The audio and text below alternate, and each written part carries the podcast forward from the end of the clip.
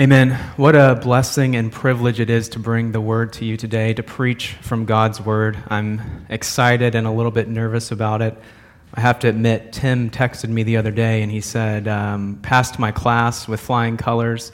I was half tempted to text him over my sermon notes and say, Happy that you passed. You take it from here because you'll do a better job than me.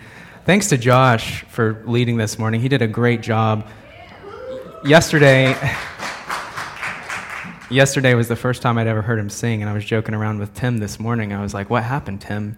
Uh, they, they, they look somewhat alike, but Tim, I've heard Tim sing, and, and it's, not, it's not all you would think. Um,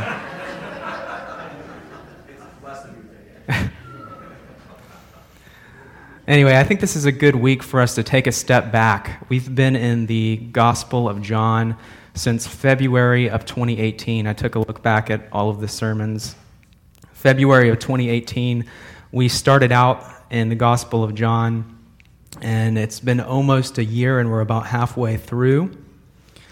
And I think this is a good time for us to take a step back and see where we are, see where we've come from. It's hard to know where you're going if you don't know where you've come from. Many of you know that I was in the Navy for 10 years, and one thing that I taught while I was in the military was navigation. And I'm sure some of you have heard the phrase, um, don't get lost, don't lose sight of the forest. Let me make sure I get this right. Don't lose sight of the forest because of the trees. And that just means don't lose sight of the big picture um, by focusing on one thing or the other. One thing that's beautiful about the Bible is the story of redemptive history that has actually taken place in space and time is beautiful. Sometimes we lose sight of that. But one thing that is amazing and beautiful about the Bible is you can't miss the trees either. All of the doctrines are beautiful. So we have to dive into those. But sometimes it's good for us to take a look at the big picture as well and see where we've come from. Navigation is a gift for me. Um, if navigation was a spiritual gift, it would be my spiritual gift. Um, I, for some reason, have the ability to be able to, someone can give me an address or describe a house for me, and I can kind of visualize where it's at and just get there with no directions, hardly looking at a map or anything. It's not a demon um, or anything like that. It's just somehow God has gifted me with this. I don't know what it is. Um, so I have a pretty good sense of navigation. One type of navigation that we do in the military is called terrain association. That's where they take away your, your instructor or whoever, takes away your map, takes away your GPS, and you have to literally lean on your surroundings to be able to get from point A to point B. Use the streams, use the hills, um, use the big boulders and be able to get from point A to point B is difficult. Maybe you get a, a quick look at the map. But that's one thing I want to do in this introduction, as now that we're coming to this halfway point of John, um, lean on the text. Lean on the text to see where we're at. John is broken up into four sections. Uh, the the um, writer of John, the Apostle John, laid it out magnificently for us. There's first the prologue, which we spent about four, three or four weeks on back in February of 2018, which teaches us who Christ is, that he is the Word, the Word that was with God and the Word that was God, that he's the light of the world. It's a beautiful passage. It's only half of a chapter. And then we jump into what's known as the book of signs or the book of works, many scholars call it, which is John 1, the end of John 1, all the way to John chapter 12, which is where we're at today. The end of John chapter 12, the end of Christ's public ministry. After this, starting next week, it's almost like we are the Israelites looking into the promised land. Something is about to change next week. Our surroundings are about to change because the last year we have focused on three years of Christ's ministry. And next week, we're going to focus in on 24 to 48 hours of the last part of Christ's life, what's known as the book of glory or the book of the passion. It's where we see Christ leave public ministry and speak with his disciples, teach them, talk about going to the cross and what they are supposed to do after he is gone. The book of the works that we've been going through has been us looking at Christ as a master teacher. He would go through and he would give examples, he would do signs, then he would teach from those signs. He would say that I am the bread of life. He would feed the 5,000. He would heal a blind man and say, I am the light of the world, teaching in a, in a style that is just magnificent. He would raise Lazarus from the dead. He would demonstrate his power over death. He would say, I am the resurrection and the life. It's been an amazing journey. And the crux, the hinge, what this whole book leans upon is belief. John chapter 20 says, But these words are written that you may believe that Jesus is the Christ, the Son of God, and that believing you may have life in his name. Not just believe, believe that Christ is the Son of God. As we make this transition into this last section of Christ's public ministry, I want you to feel the weight of what it is that he's saying. He's about to wrap up and sum up his words from the entire first 12 chapters. Let's pray and then we'll get into our text. Oh Lord, what a blessing, what a privilege it is to be here this morning to speak of your goodness, to speak of your truth. These are hard and weighty words that we are about to discuss this morning, but so much truth in them. As I've studied for this sermon, I've been reminded about the more you dig, the deeper you are. We can only scratch the surface, but we thank you for giving us truth truth that we know is eternal life. And I just pray that you would speak this morning through the power of the Holy Spirit. We love you and we thank you for everything you do for us. It's in Jesus' name we pray. Amen. If you would turn in your Bibles to John chapter 12, our, ta- our text is going to be verses 44 through 50, six quick verses that sum up Jesus' ministry thus far. This section is kind of like I'm, I'm currently in, in college. It's kind of like going to school for six months, getting all this information from the professor, and at the end of the semester, you're like, I have no idea how I'm going to pass this test. He's been feeding me with a fire hose for the last five months. What am I going to do? And then the week before the exam, you show up and the professor says, Take out a pen and a pencil and a piece of paper. We're going to do an extensive review before the final exam. And you go, Thank the Lord. Because the professor is going to give you the answers to the test. It happens all the time, right? The professor is going to give you, if they're, if they're a, a gracious professor, they're, going to, they're pretty much going to give you the answers to the test. And so, as we look at this summary, they're somewhat analogous to the answers to the test. It's what he has shown us. Remember the context. Pastor Deshaun spoke last week heinous unbelief by the Jews. The Greeks have come and asked to speak, to see Christ, and Christ has said, It's my time. And we've seen heinous unbelief from the Jews. We don't know exactly why John put this section here um, because we saw last week that Jesus has already left. Um, perhaps Jesus spoke these words that week. We don't exactly know when he spoke these words, but we do know that John put them there by the inspiration of the Holy Spirit, that they were important. Because this is the last thing you see Christ saying. Jumping back to verse 42 before we get into our text, I just want to read this for context. Last week, John chapter 12, 42. Nevertheless, many, even the authorities, believed in him. But for fear of the Pharisees, they did not confess it, so that they would not be put out of the synagogue. For they loved the glory that comes from man more than the glory that comes from God. Heinous unbelief. Let's read our text this morning, John chapter 12, 44 through 50. And Jesus cried out and said, Whoever believes in me believes not in me, but in him who sent me. And whoever sees me sees him who sent me.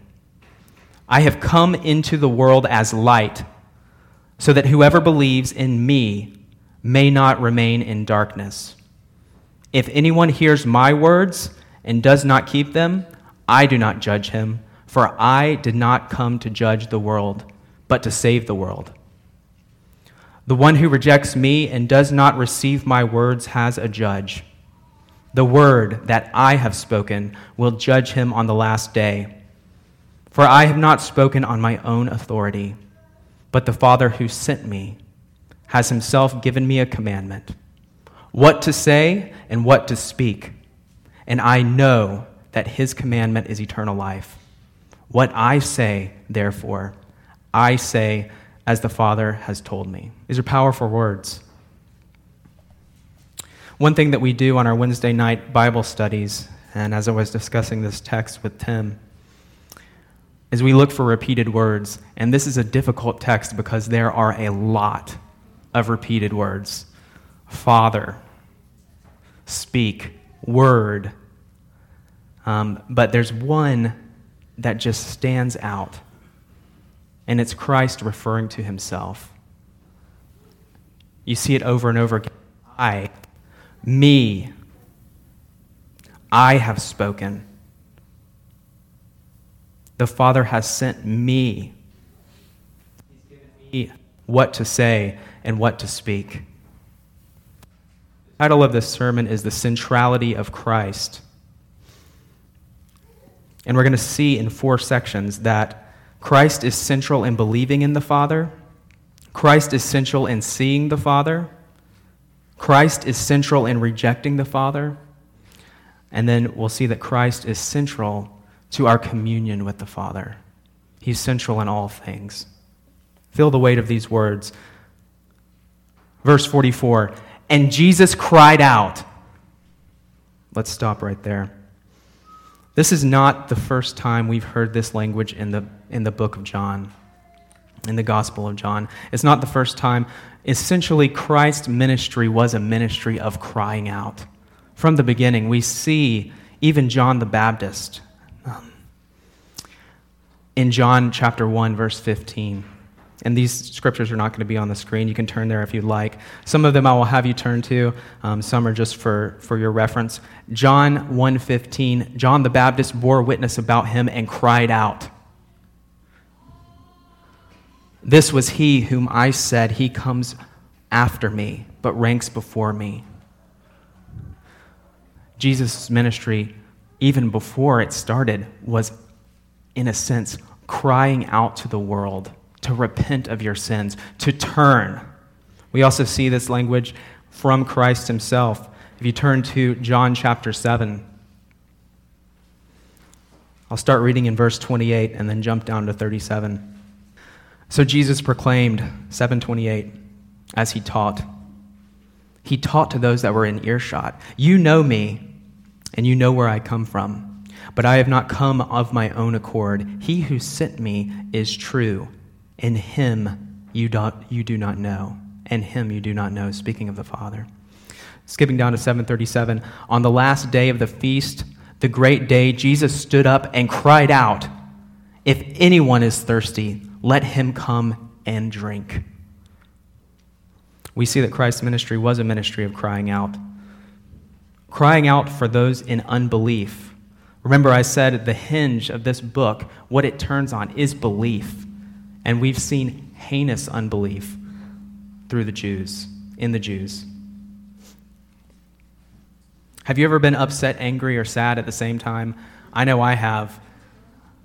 And had a sense to cry out. I was thinking of trying to think of an example, and I was thinking of my daughter going to the road and crying out, Stay out of the street. It's dangerous. What are you doing? Remember the context unbelief in the Jews we're going to see as we move down this theme of judgment. And Christ knows, because he is one with the Father, that those do, that do not believe in him will not see eternal life. These last words of Christ in his public ministry before it ends started as they began with John the Baptist, a crying out. What did Jesus cry out? Whoever, verse 40, back to verse 44, whoever believes in me believes not in me, but in him who sent me. I've had to struggle several times in my life of trying to understand some verses like this. I've thought to myself for to- at times whether the cults are right or whether they're wrong, the Jehovah's Witness, the Mormons. Is Christ really God or is he an angel? Or is he a prophet? Some people interpret these verses to say something different than what they actually say. Whoever believes in me believes not in me, but in him who sent me. What does that mean? If you break it down and you, take out the but in him who sent me, and you just think about the beginning of this phrase here in 44 whoever believes in me believes not in me. You can think about that for a little while and still think, what, what is he saying there? Whoever believes in me believes not in me? The belief still requires belief in the Son. Whoever believes in me also believes in the Father. Those who believe in him actually believe in the one who sent him. You cannot break them apart. The Father and the Son are a package deal. Matthew 10:40 Matthew 10:40 says, "Whoever receives you receives me, and whoever receives me receives him who sent me." If you believe in the Father, if you know the Father, you must know the Son. Another example, Mark 9:37, you can write these down, you don't have to turn there. Whoever receives one such child in my name receives me, and whoever receives me receives not me, but him who sent me. We see the unity here of the Father and the Son. Turn to Luke chapter 10. Christ is central in believing the Father. Luke chapter 10, the context here is Jesus sends out the 72. Starting in verse 1 After this, the Lord appointed 72 others and sent them on ahead of him, two by two, into every town and every place where he himself was about to go. Christ is sending out disciples to herald the gospel, to prepare the way for him to come. If you skip down to verse 13, he says, Woe to you, Chorazin! Woe to you, Bethsaida! For if the mighty works done in your done in you had been done in Tyre and Sidon, they would have repented long ago, sitting in sackcloth and ashes. But it will be more bearable in the judgment for Tyre and Sidon than for you. And you, Capernaum, will you be exalted to heaven? You shall be brought down to Hades. The one who hears you hears me. The one who rejects you rejects me, and the one who rejects me rejects him who sent me. Tyre and Sidon, pagan cities often mentioned in the Old Testament in the area of Phoenicia. When archaeologists have studied this area, there's been evidence of child sacrifice, immorality, sexual immorality. Turn to Ezekiel chapter 26. If you turn to the big book of Jeremiah and then turn a little bit to the right, you'll find it. A little context here on Sidon, Tyre, and Sidon. Therefore, Ezekiel chapter 26, 3 through 6. Therefore, thus says the Lord God, Behold, I am against you, O Tyre, and I will bring up many nations against you, as the sea brings up its waves.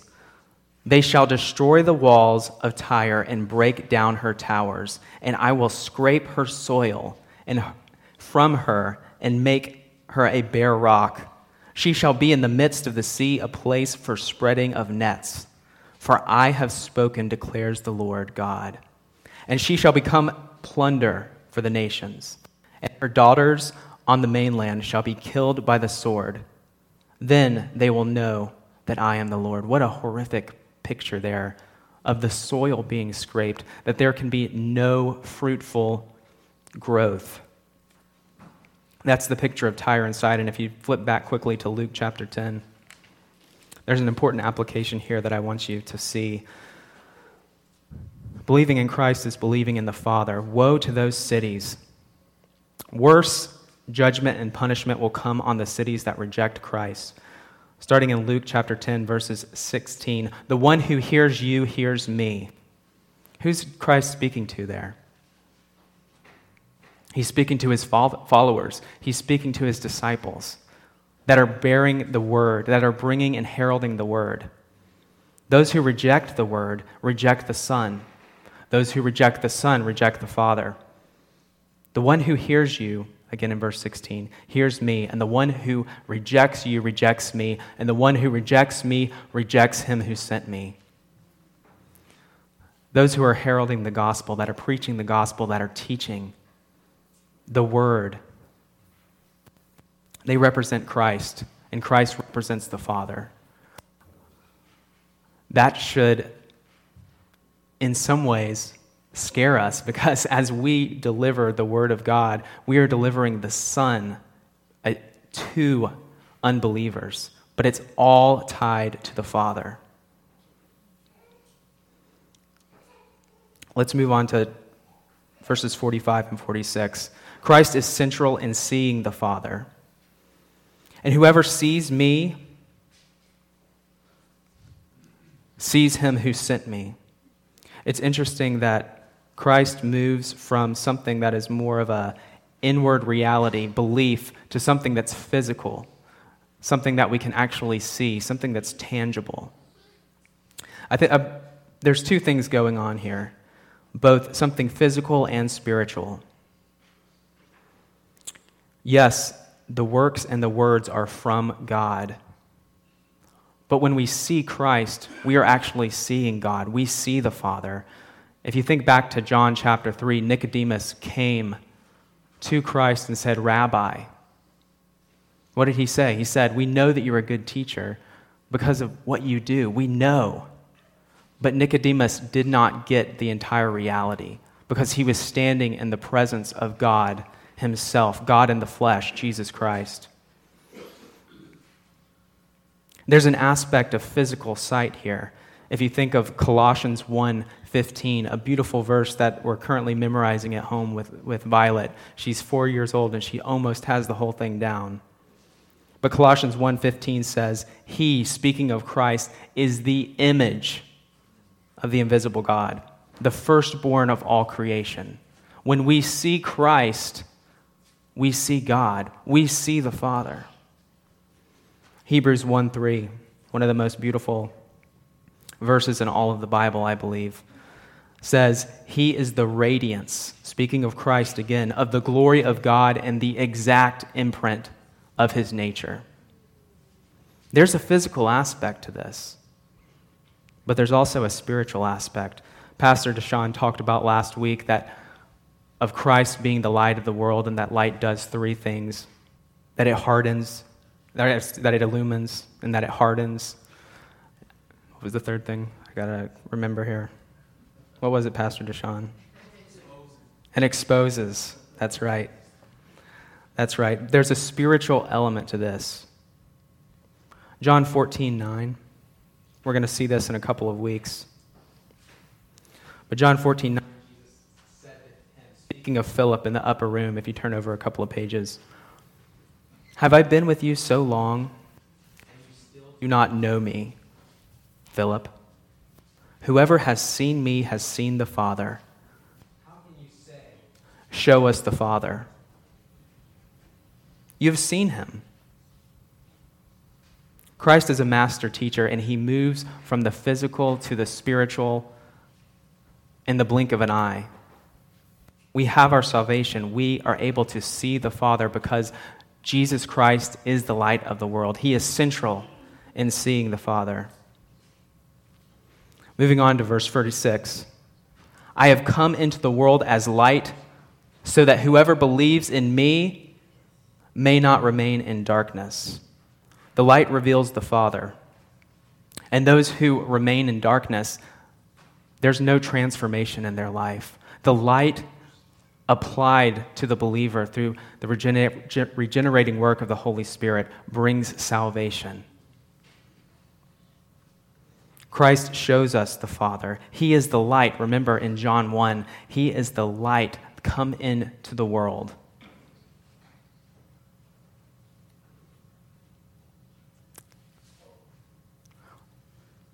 John 12, verses 47. Verse 47. If anyone hears my words and does not keep them, I do not judge him, for I did not come to judge the world, but to save the world. Christ is repeating himself here. He's repeating himself from John chapter 3, John chapter 8. Remember John 3:16 says, "For God so loved the world that he gave his only son that whoever believes in him shall not perish but have everlasting life." But John 3:17 says, "For God did not send the son into the world to condemn the world, but in order that the world might be saved through him." Judgment language. What's going on here? Is Christ judging or is he not judging? John chapter 8, verse 15 says, You judge according to the flesh. This is Christ saying this. I judge no one. But if you would, please turn to John 5, 22. John 5, 22 says, For the Father judges no one, but has given all judgment to the Son. We know from what we have studied so far in John that authority has been given to the Son, authority has been given to judge from God, from the Father. Let's skip down a few verses. 5:30, John 5:30. I can do nothing on my own. As I hear, I judge, and my judgment is just, because I seek not my own will, but the will of him who sent me. Is this a contradiction in scripture? Many people that study this around the world, the scholars, different atheists, agnostics, whoever it may be, look at this and say there's contradictions in Scripture. Is there a contradiction here? It, when we look at it, it, it seems to be. But that's not really what's going on.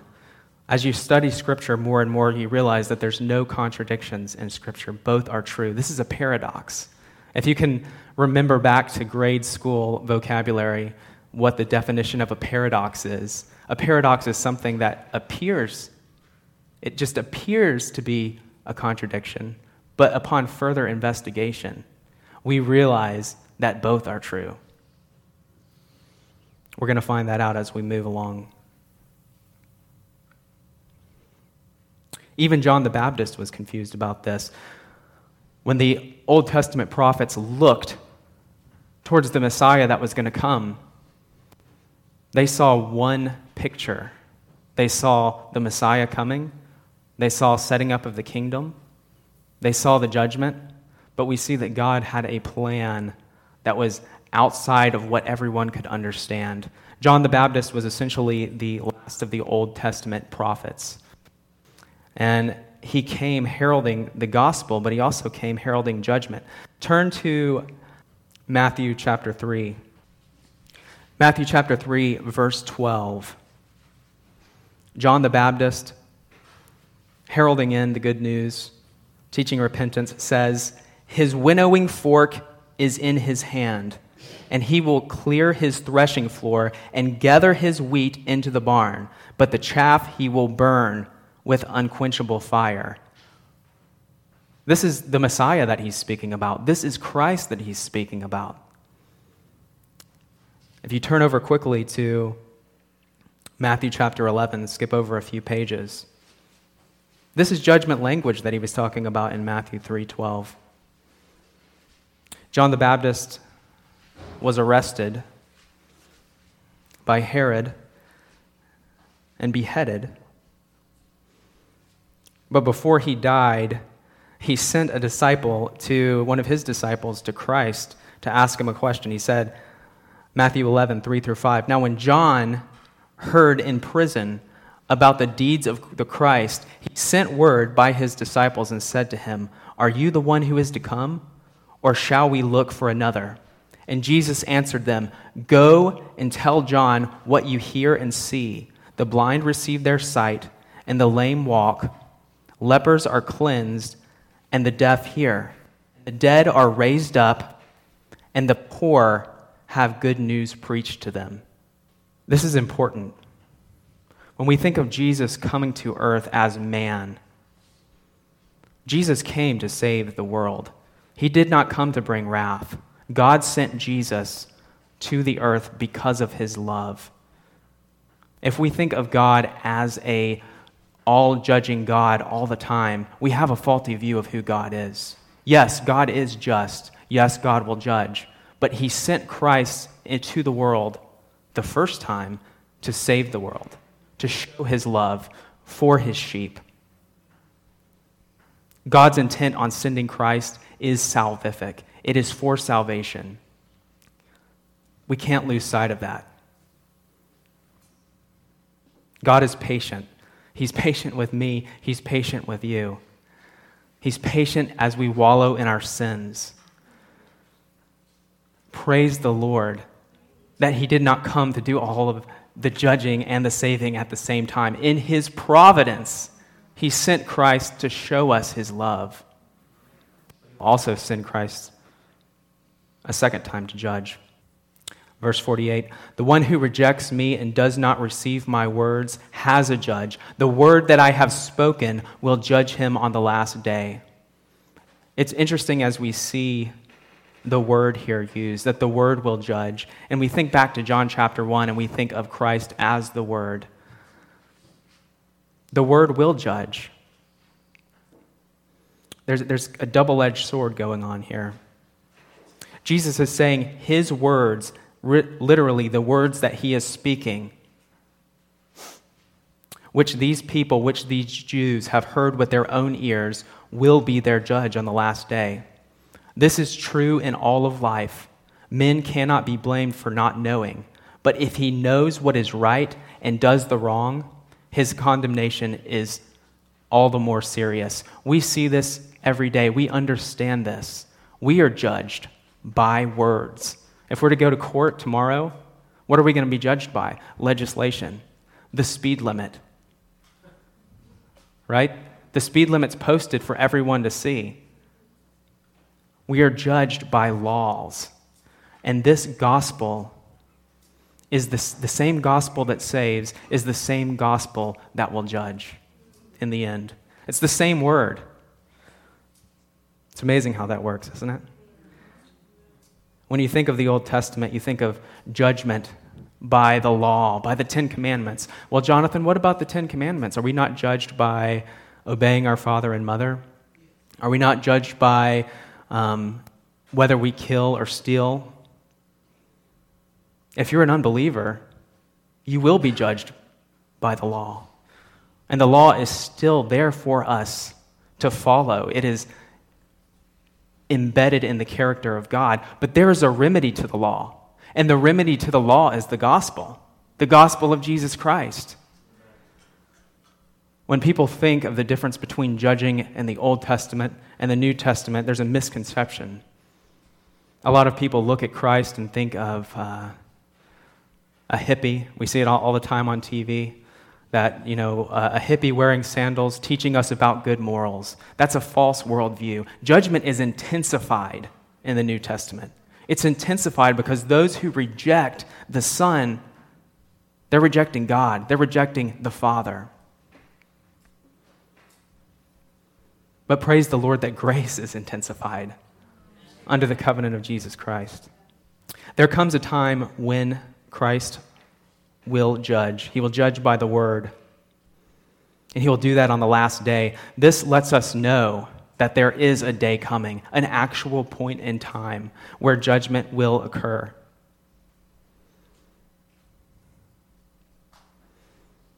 What he's saying is, right now, that's not why I'm here. I came to save. And I want you to listen to what I'm saying. I'm crying out to you. I want you to hear this before the light goes out. This isn't a perfect, perfect one for one example, but I think about punishment and I think about punishing my children. And I, I believe in punishment, I believe in spanking. Um, I'm a believer in that. Some people might want to call the cops on me, but. Um, I ask that you don't because I don't want to have to deal with that. But there comes a time where they don't listen to my word. They don't listen to what it is that I say. And there comes a time where mentally I know that if I let them continue on, I'm doing them a disservice. And there's, there's a time in my head where it's like, okay, I made the decision. It's going to happen. And I go in and I speak to my daughter and I tell her. And there's that moment where the light comes on and she realizes there's no turning back. And the face, it just breaks my heart. The face changes, the tears start to flow, and she realizes at this point, you know, she'll start to negotiate with me. she'll start to negotiate, say, you know, I was already in trouble before. I was just in trouble the other day, or whatever it is that she comes up with. But there's a time where there's no turning back. I pray that as we seek Christ here, believing in Christ, believe in Him if you have not. You do not want to see that judgment. You do not want to be judged by the gospel. Christ came the first time to save, but He will come to judge. And He will judge us by the word. Lastly, verses 49 through 50. We see that Christ is central in communion with the Father. Verse 49 For I have not spoken on my own authority, but the Father who sent me has himself given me a commandment what to say and what to speak. The Father has commanded the Son. What the Son says is from the Father. I'm going to do a quick little biblical theology of John and run through some verses where this theme is repeated. You don't have to turn there but you might want to write it down. John 7 16. So Jesus answered them, My teaching is not mine, but is him, his who sent me. John 10 37 through 38. If I am not doing the works of my Father, then do not believe me. But if I do them, even though you do not believe me, believe the works for you may know and understand that the Father is in me and I am in the Father. John 14, 10 through 11. Do you not believe that I am in the Father and the Father is in me? The words that I say to you, I do not speak on my own authority, but the Father who dwells in me does his works. Believe me that I am in the Father and the Father is in me, or else believe on account of the works themselves. This is an important one right here John 14, 23 through 24. You can write that down and refer to it later. John 14, 23 and 24. Jesus answered him, If anyone loves me, he will keep my word, and the Father will love him, and we will come to him and make our home with him. Whoever does not love me does not keep my words and the word that you hear is not mine, but the Father's who sent me. Not only are we judged by the word, but those who keep the word, who keep, keep Christ's commandments, will be in communion with the Father. Bring salvation to us, his sheep. Verse 50 And I know his commandment is eternal life. What I say, therefore, I say as the Father has told me. This commandment of Christ coming to earth, living the perfect life, the atonement, it's all wrapped up in this beautiful story that brings eternal life.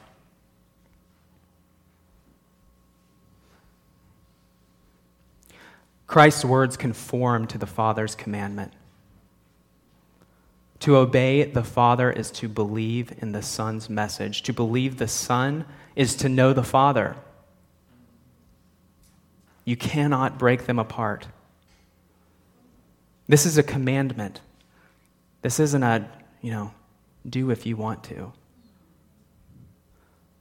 The Father commands the Son, the Son acts in perfect obedience. Similarly, similarly, there's a command for us as well. He's also given us a commandment turn to 1 John 3:23. The same writer just towards the end of the, the Bible turn to Revelation then turn back left a little ways and you'll find first the Father has given the Son a commandment what we as the believers have been given a commandment and this is his commandment John 1:23 and this is his commandment that we believe in the name of the Son Jesus Christ and love one another just as he has commanded us.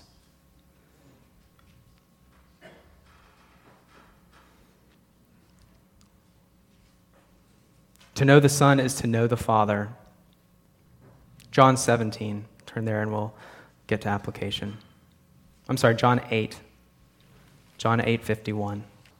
Truly, truly, I say to you, if anyone keeps my word, he will never see death. If we love the Son, we keep his commandments. The Son kept the commandment of the Father perfectly. Now we are called to keep his commandments. We cannot do it perfectly in this life. But by the power of the Holy Spirit, we strive to continue to keep the commandments of the Son. He's our model. He followed the word of the Father perfectly. And if we love the Son, we will keep his commandments. Lastly, the Father's command of the Son. Let this sink in. His command led to the cross. And that's where we're about to turn next week. We're about to turn towards the cross in the second half of the book of John. How do we apply all this? We talked about how Christ is central in believing in the Father, Christ is central in seeing the Father. He's central in rejecting the Father for unbelievers, but he's also central in our communion with the Father. Realize that there's a sense of urgency with this message. There was a sense of urgency for the Jews, but there's also a sense of urgency for us. That as heralders, heralders of the gospel, that we preach and teach the truth. It will either bring eternal life or it will bring condemnation. What people do with that gospel, we have no power over. But we should be crying out and frustrated. Why? Why are you not believing? This is the truth. And it should break our hearts for those that are not in belief. I don't want you to confuse Christ in this passage I don't want you to confuse submission with subordination. Christ is sub- in submission to the Father, but he's also fully God. He's in submission to do what the Father says, but he is not a subordinate. We see the seriousness in these verses. We see the seriousness of taking his word, of hearing his word, and it either bringing grace into our lives or heaping up judgment. Lastly, we have a Christian hope that is different from a worldly hope. Our hope in Christ, that we believe that He is the Son of God, is sure. And we have a surety in that. Just as we are sure that He will bring judgment to those that do not believe, we have a surety that He will follow through and save us from our sins if we believe. He would not send his son to the cross to die if he would not save us for believing in his son, Jesus Christ. Do you believe that Jesus is the Son of God? Do you believe that he is God? Come in the flesh to save sinners. I know many of you do. But I would just pray that you praise God for your salvation through Christ. And if you know that you have friends, relatives that don't believe, understand the weight of these words. This is a summary of Christ's ministry.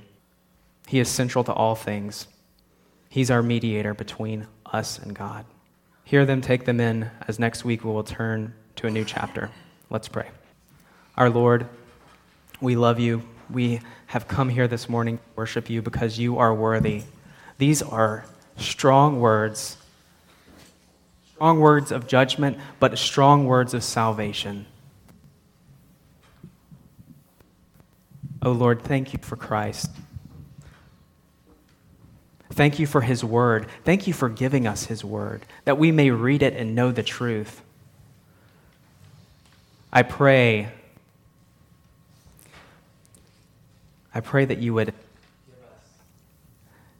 a sense of how weighty this is, that we may take it in, that we may follow your word, follow your son's commands. Let us know that you are in communion with him, that he is our mediator, and that the message of the gospel is tied to a foundational bedrock of Christ as the Word of God. Thank you for this church. Please be with us, guide us, help us. It's in Jesus' name we pray. Amen.